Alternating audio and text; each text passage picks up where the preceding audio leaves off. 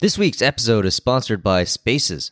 Spaces is a new platform backed by 15 plus years of educator feedback designed to document the process and progress behind student learning in your classroom. Join the Spaces community to connect with educators across North America and gain access to free teacher created resources, help educators who are just starting out on their journey, and learn new things from teachers who have been there before. So visit community.spacesedu.com today.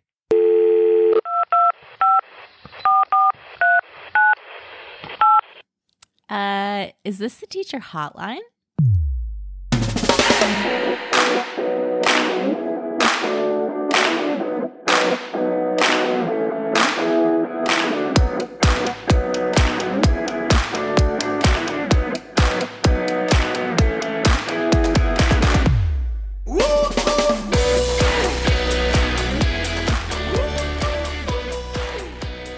Hello, everyone, and welcome back to another episode of the Teacher Hotline. My name is Ronald Hay, where we try to answer some of the most pressing questions for teachers in and outside of the classroom.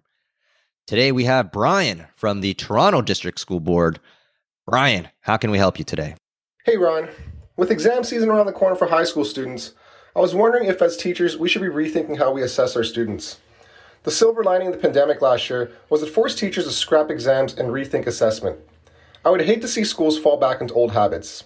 If there's an expert in this field, I'd love to hear if they think there's an ideal way to assess students. Between traditional tests, presentations, conversations, observations, and all the other fancy buzzwords, what's the best way to assess student learning? Thank you so much, Brian. Planning assessment at any level can be challenging, but I think I found the perfect person to help answer your question today. Today, I bring in Damian Cooper an independent education consultant who specializes in student assessment. Previous to this career, Damian was a high school teacher teaching English, spec ed, and drama. He has specialized in student assessment since 1986 and has consulted for school boards, the Ministry of Education, and other various academic institutions across Canada, the US, and international countries. Damian is the author of four books, which all focus on assessment and his most recent publication is titled Rebooting Assessment, which you can find online. Damian, welcome to the show. Thank you so much, my man. Thanks very much, Ron. Happy to be here. Uh, for all those of you who are listening, uh, I, I, met Damian actually at uh, Appleby College uh, back in March. Uh, he was a, a, guest speaker at our school and talked about uh, assessment in a PD session that we had. Uh, he was an absolutely thrilling speaker, and I thought to myself, I have to get this guy on my podcast. So, Damian, thank you so much, man. Well, it was uh, it was kind of a bit of a shock to my system doing my first face to face session in more than two years, but uh, I guess the message uh, managed to be conveyed because here we are. And we're going to continue on. conveying that message to all the people that weren't part of the PD session because uh, there's so much to talk about. Because assessment really is one of the core parts of our job as educators. Is you know not only we were teaching, but we need to assess students, and we need to make sure that we do that correctly. So before we even jump into some of my questions, I just want to make sure we get some of the vocabulary or terminology right. Because uh, as teachers, we use assessments all the times from exams to essays to presentations, but teachers might not be familiar with how some of these things are, I guess, quote unquote, categorized.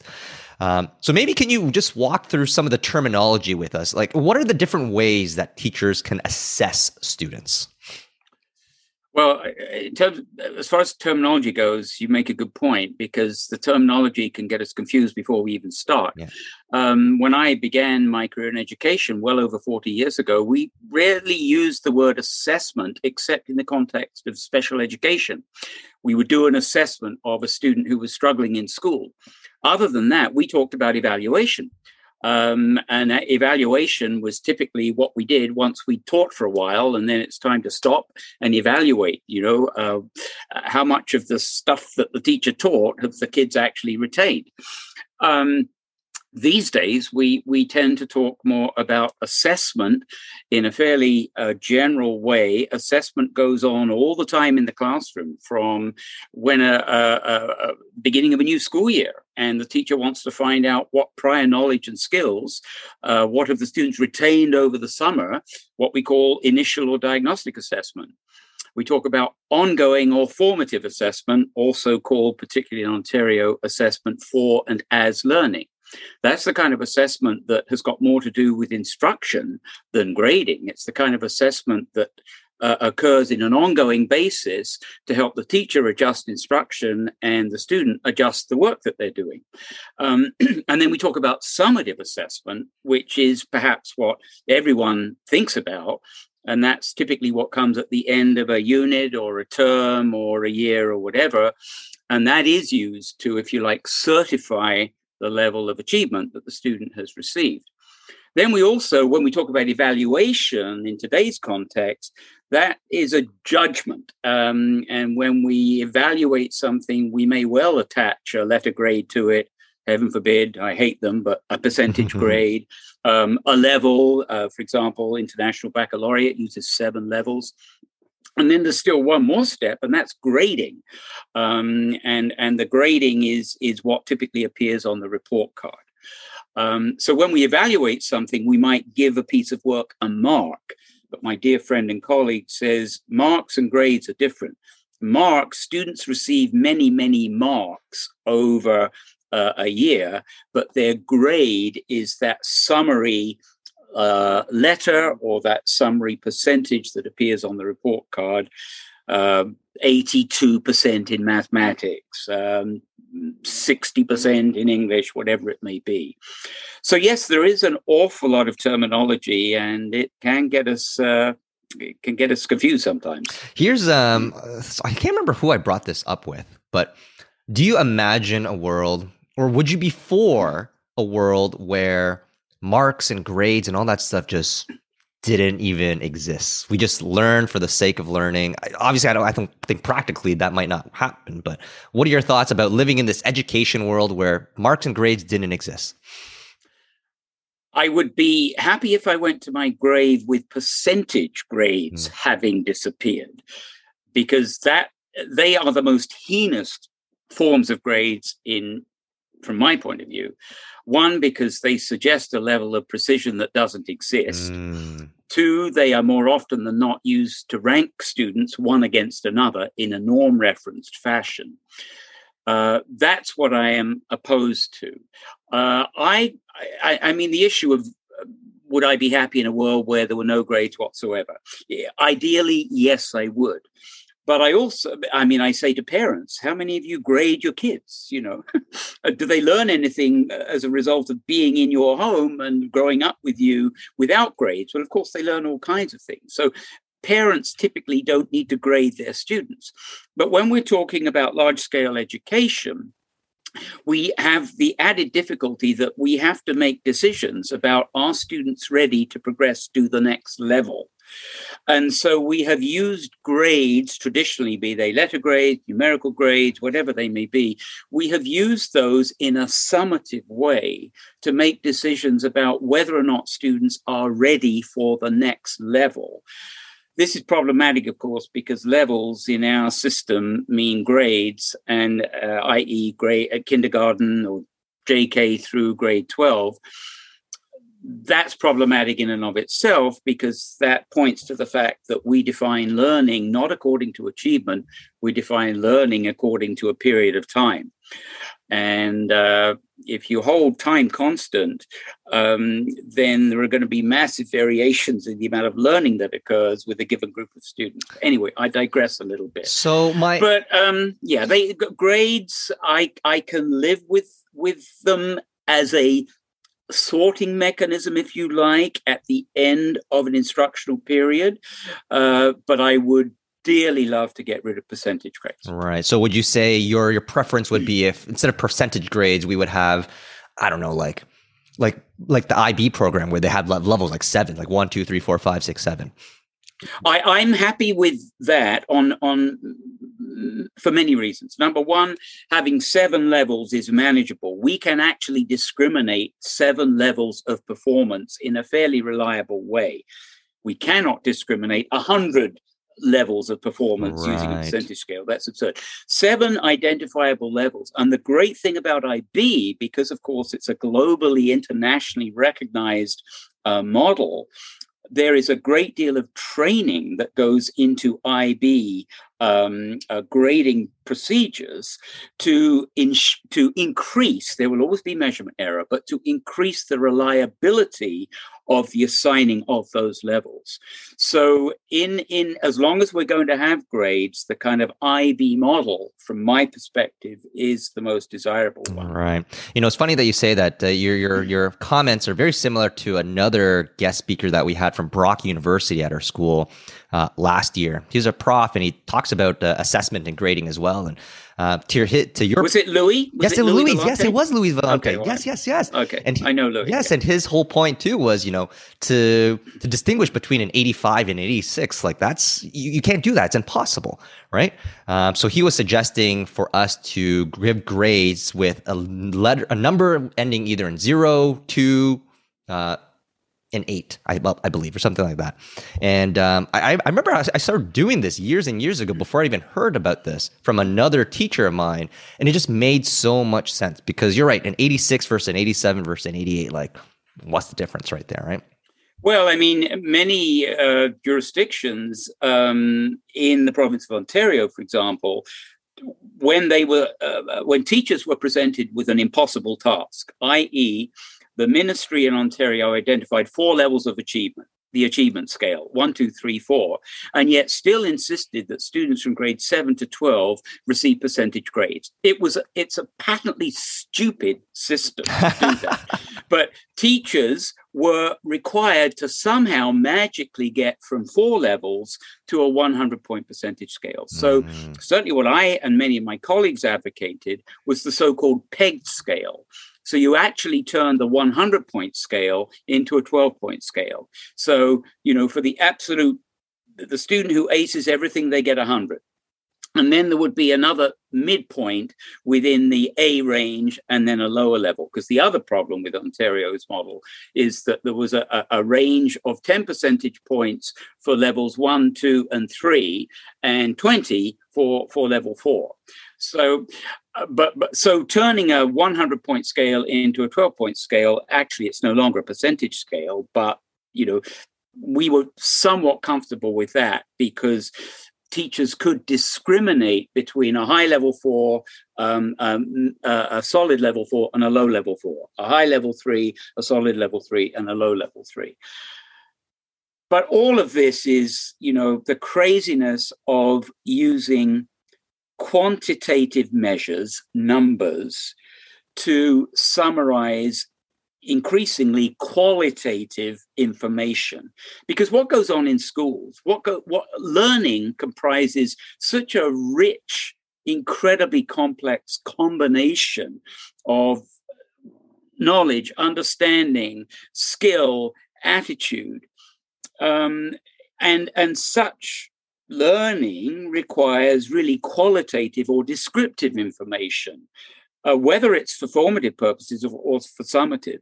And, and yet, you know, decades ago, uh, educators, politicians decided, well, it would be a really good idea to use a 100 point scale to to summarize learning and and it was it was it was never appropriate um, but you know, Rick Stiggins has dis- traced it all back to the emergence of IQ testing on a large scale. And well, if we can put a number on IQ, why can't we put a number on everything that kids learn?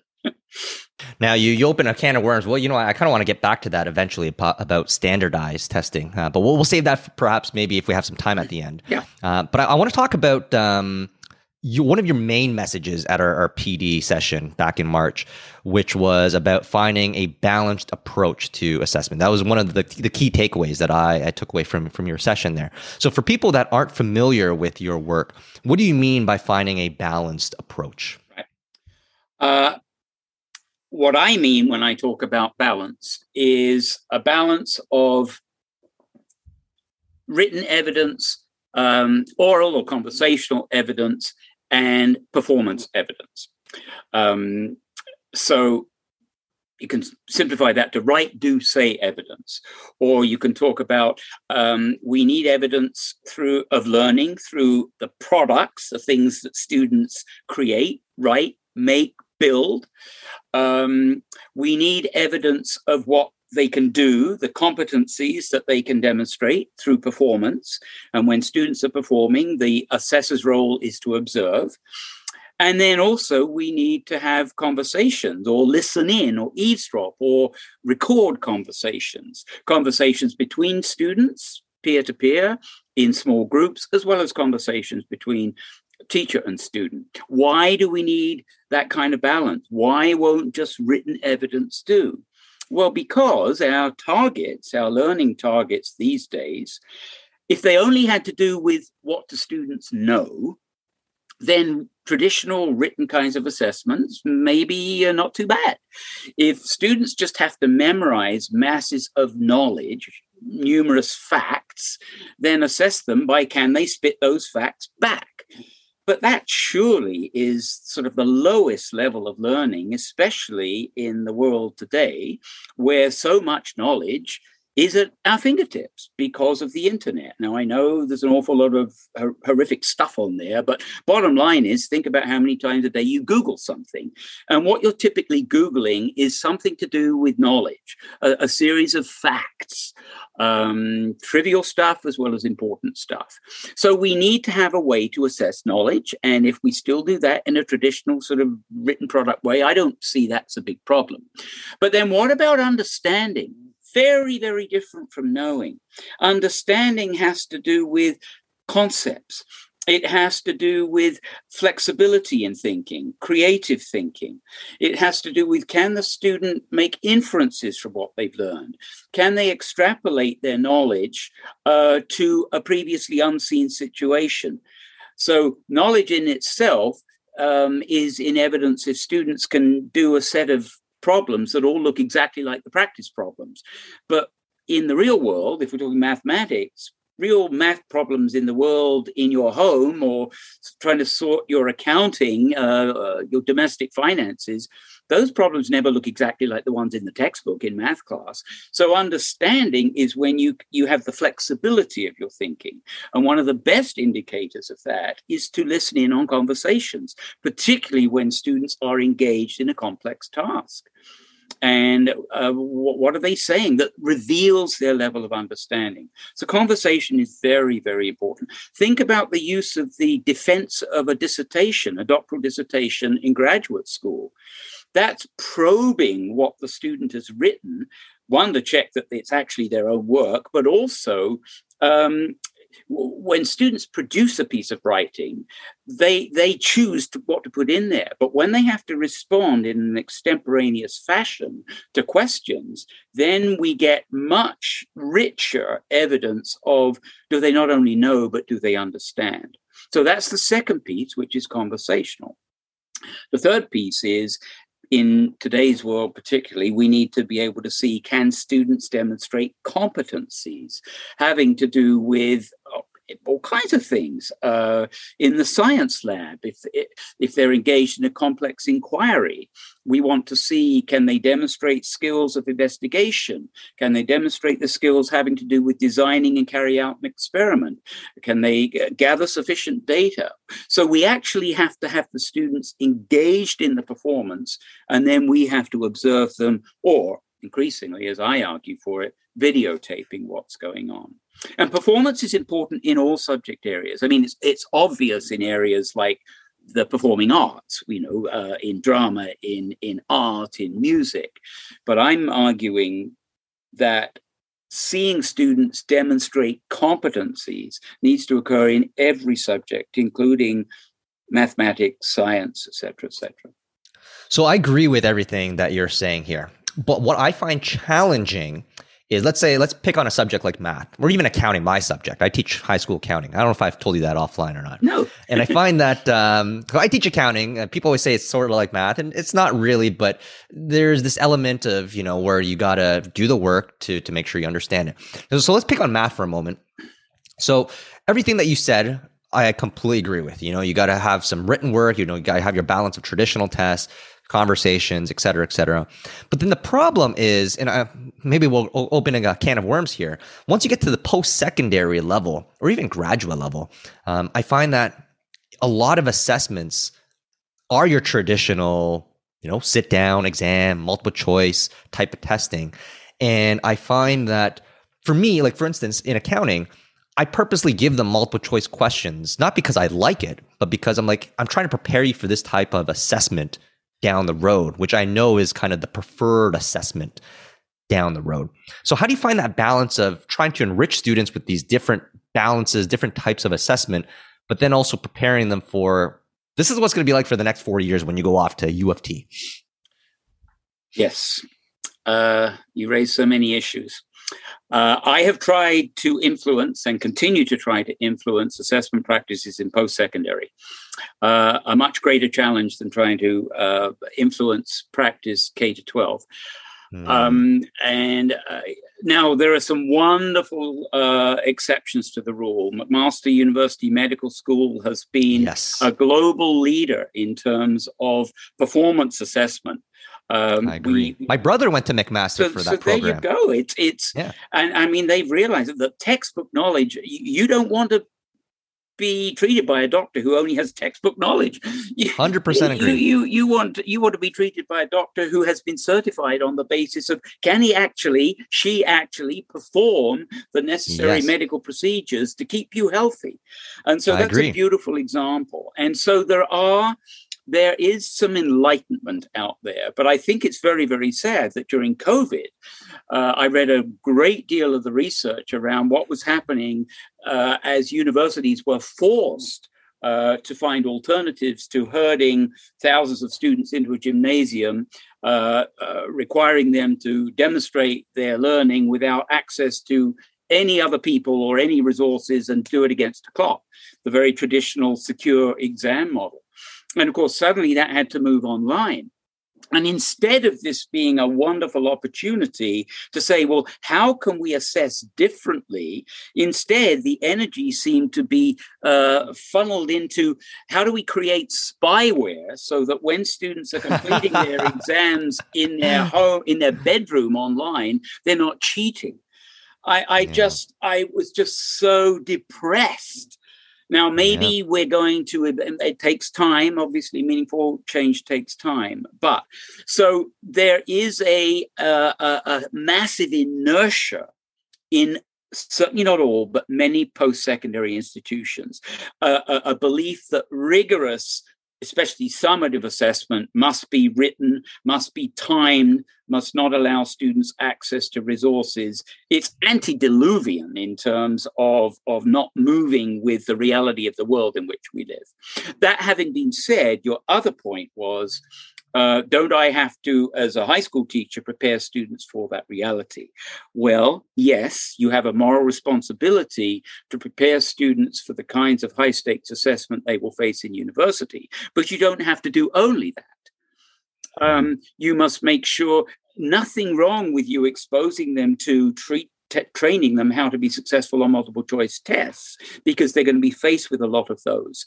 But that doesn't preclude you in your own practice from addressing the imbalance and making sure you've got performance assessment and conversational assessment and being upfront with your students saying don't expect this appropriate balance of assessment necessarily when you go to post secondary i mean when i was when i was teaching the old grade 13 in ontario once a week once a week only I would lecture my kids for 70 minutes and not allow them to ask any questions. Mm. Why did I do that? I did that because I had a moral responsibility to train them how to learn in a lecture setting. They were happy when the day that day was over, and so was I, because the rest of the week I would use a, an appropriate range of instructional strategies. So we have to be careful. It's not an either or, and we must never use poor practice at the next level of education to rationalize poor practice at the level of education which we are in charge of. Right. Now you mentioned these different types of assessments. In in your research, I, I'm using this term very loosely here, but is there a type of assessment, whether it's conversation, observation, or whatnot, that you think is quote unquote the best that does the does it justice to capturing student learning? There is no magic bullet, Ron. There's no, ma- no. There is assessment is not neat and tidy and simple, and we've pretended mm. for too long than it is, and we end up with in some cases, in an extreme case, a student who gets a high test score but is incompetent in their field. Um, in other words, we, we end up with invalid data. We thought we were testing mathematical proficiency. All we were really testing was the ability to memorize and regurgitate. Um, so there, there is no magic bullet. What I argue as vociferously as I can for is look at your learning outcomes, look at your curriculum, look at the learning that students are expected to acquire by the end of their time with you, and then say which of these learning outcomes, uh, objectives, whatever they're called in your jurisdiction, lend themselves to traditional paper and pencil kinds of assessment. And they will typically be the knowledge component which learning targets within my curriculum, within the courses I teach, require me to actually observe students demonstrating these skills uh, and competencies. And for those, I'm going to have to design a more complex, messy performance assessment. And which of these learning outcomes, often to do with understanding, will I engage kids in conversation?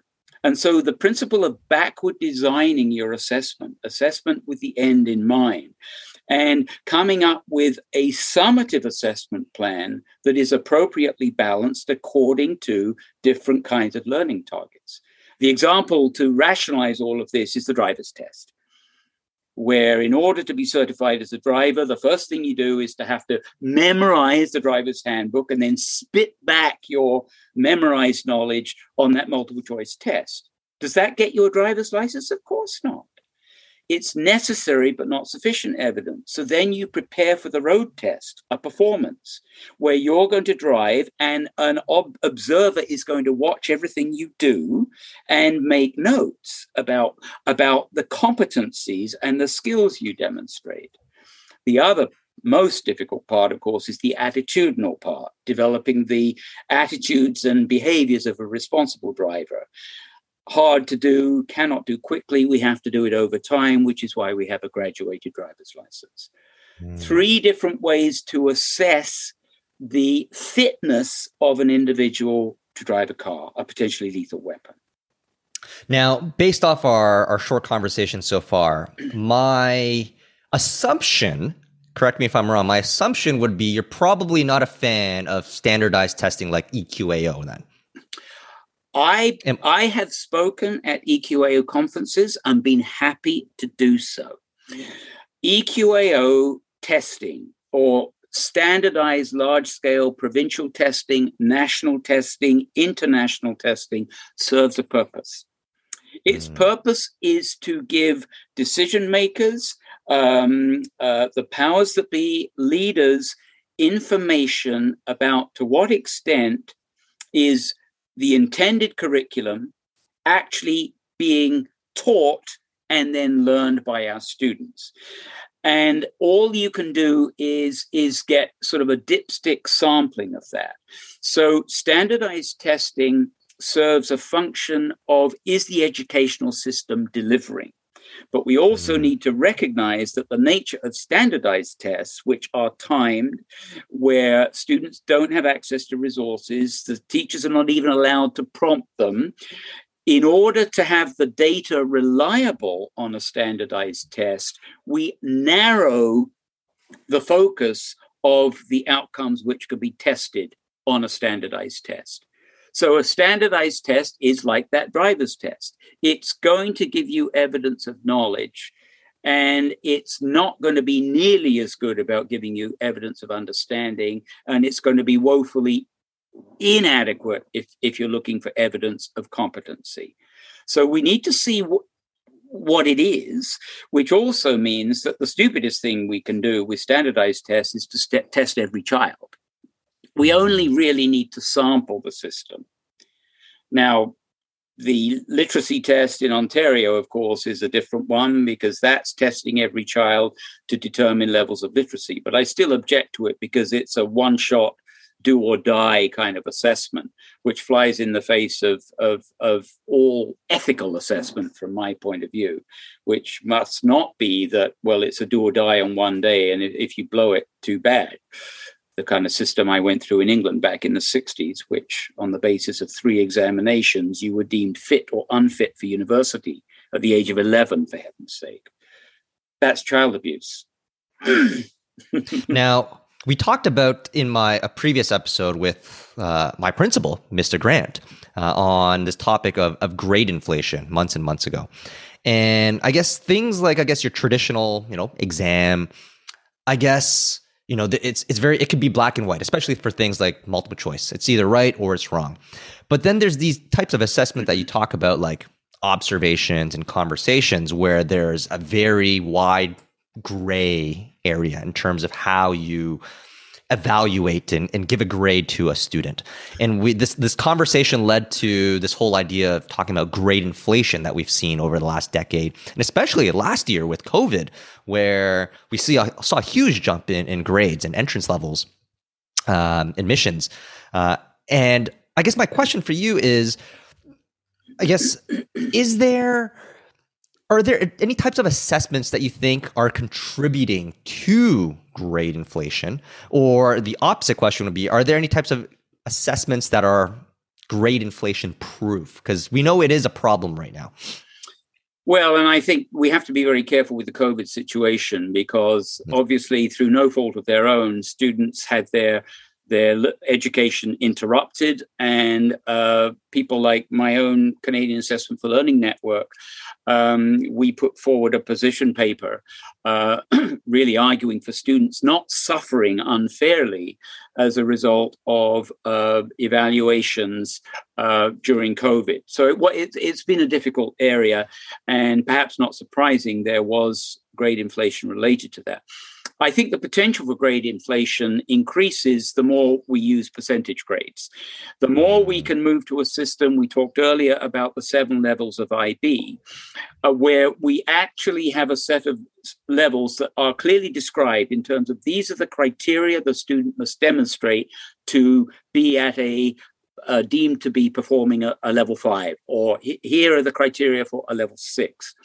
The more we can dare I say, standardize and uh, make public those levels of performance. And then what's absolutely critical to reduce the danger of grade inflation is to have in schools, teachers, as a regular part of their professional development, engage in the moderation of student work. This is to say, the process that um, provincial organizations like EQAO uses, where they take samples of student work, names removed, the scale, the rubric, the four levels, the IB7 levels are in front of every assessor. And then individually and then in groups, they put students' work. And this doesn't only have to be products, these could be videotapes, these could be uh, recordings of conversations. And they categorize the student work according to the seven levels or four levels or, or what have you. And then there will be problem pieces of work which seem to straddle two levels. And that's where the the assessors engage in the moderation process. They talk about the attributes of the work relative to the scale. This practice of moderated assessment is something that uh, I believe needs to occur on a regular basis in all of our educational institutions, including post secondary, I would add. And well, I was going to say to stop you there for a moment. I guess if we let in this hypothetical world, if we were to go to the seven level, all you know, all schools in Ontario or even Canada, it's almost becomes a chicken or the egg situation, right? Because if we move to that system, I guess universities need to, I guess, recognize that as well through their admissions process. But they do. Correct? They they have. Universities yeah. don't have any problem with IB seven levels. Oh, true. Yeah, um, right, yeah, They don't have any problem with the advanced placement levels. Mm, so true. when I when I hear the argument that well we would get rid of percentages, but the universities demand them, it's just not true. It's just not mm. true. Uh, th- there is a there is a, a, a, a, habit form. There is a there is an inertia to all of this. But there are plenty of examples globally where universities have no trouble making selection. And in fact, back to my earlier point, I, I'm going to hypothesize that the problem of grade inflation would be could be significantly reduced if we just banished percentage grades and instead gradually move towards uh, an agreed upon set of levels. And it's critical to make public the indicators, the performance indicators, the criteria for each of those levels. And then over time, we um, improve the quality of assessments, always recognizing there will be measurement error. You know, I, I think I said at Appleby, one of the most grievous problems with grading is that grading is is like polling. And we would never accept an opinion poll that didn't state, and this poll is accurate 19 times out of 20, with a with a, a possible range of error of four percentage points. We need to say that about every single percentage grade because they are fraught with measurement error. And yet we have prete- we, the royal we, have pretended for decades that measurement error doesn't exist in K to 12 education or post-secondary education.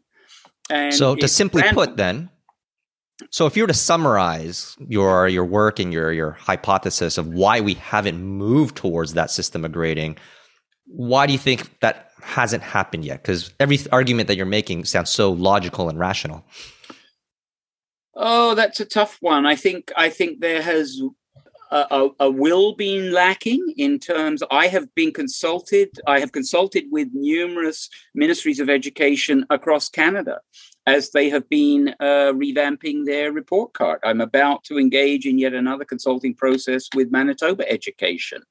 Um, I have done everything I can. I have no power, I only have influence to try and bring about significant change. But I would say, in my experience working in assessment, and my colleagues like Ken O'Connor would agree with this, that trying to actually get meaningful change at the provincial level has been very, very difficult. I mentioned earlier the problems with the Ontario model, where they, they stuck together two entirely different paradigms a criterion reference model with four levels, and ostensibly a norm reference model with percentage grades. And then they stuck the two models into one uh, policy called growing success. That's a classic example of speaking out of both, both sides of their mouth um, mm. the front matter, the theoretical stuff, the research, all was supporting a criterion reference model. And then so many of the practices in the back were quite the opposite, including using 50 as the cut point for pass fail, which is also a problem. The notion that 50, the notion that 50% gets you to the next grade level is patently absurd, especially when the ministry said, but the, the uh, provincial standard is level three. Mm. Which is hmm. 70 to 80. So, you know, we, we give kids credit for getting a 50. We delude them into thinking that they've achieved enough. But then we say the provincial standard, which is defined as if you achieve at this level, you are prepared for work at the next grade level. So we've got we've got a bar at 50 and a bar at 70 which yeah, it's it's i mean i'm sorry i hmm. just lose it, it i feel like i'm riling you up right now it's so absurd ron it's so absurd anyway I'll. Uh, I feel like we need to get you a drink after this. oh, I, I, see the blood pressure rising. Yeah, right yeah. I, that's why I had an asthma attack at your school. I, I do get passionate about this stuff. No, I love it. That's why we have you on. But I'm looking at the time. I, I, wish we could keep talking about this. I know how passionate you are, and there's so many more questions. And obviously, it's impossible to talk about your life's work in in a 30 minute, 40 minute episode in our podcast.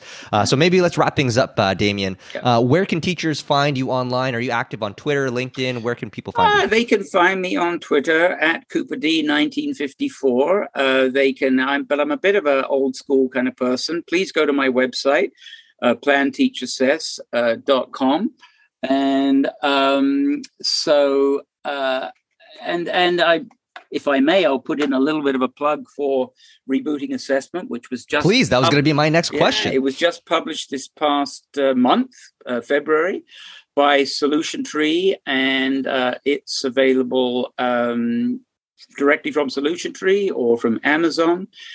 And it's kind of a different book because it has embedded within it via QR codes 40 videos uh, of classroom practice. So, um, yeah. That's incredible. Teachers, go get that book. Schools, go get that book. Uh, you're not going to want to miss it. Uh, Damian's uh, a genius and uh, has a lot of information and knowledge to share with uh, all the different teachers and administrators out there. So, uh, Damian, thank you so much for joining us today on the Teacher Hotline. We really appreciate it. Um, we're gonna have to get you back on sometime in the future because, like I said, uh, so many more questions. I, I think this episode just uh, created some more, uh, opened a can of worms. My pleasure, Ron. Thanks a lot. thank you, guys, and thank you so much for listening in to this episode of the Teacher Hotline. If you enjoyed this episode, feel free to follow us on Instagram and on Facebook, and of course, don't forget to click that subscribe button uh, on Apple, Spotify, Google, and any other streaming websites. Thank you guys so much, and we'll see you guys next time.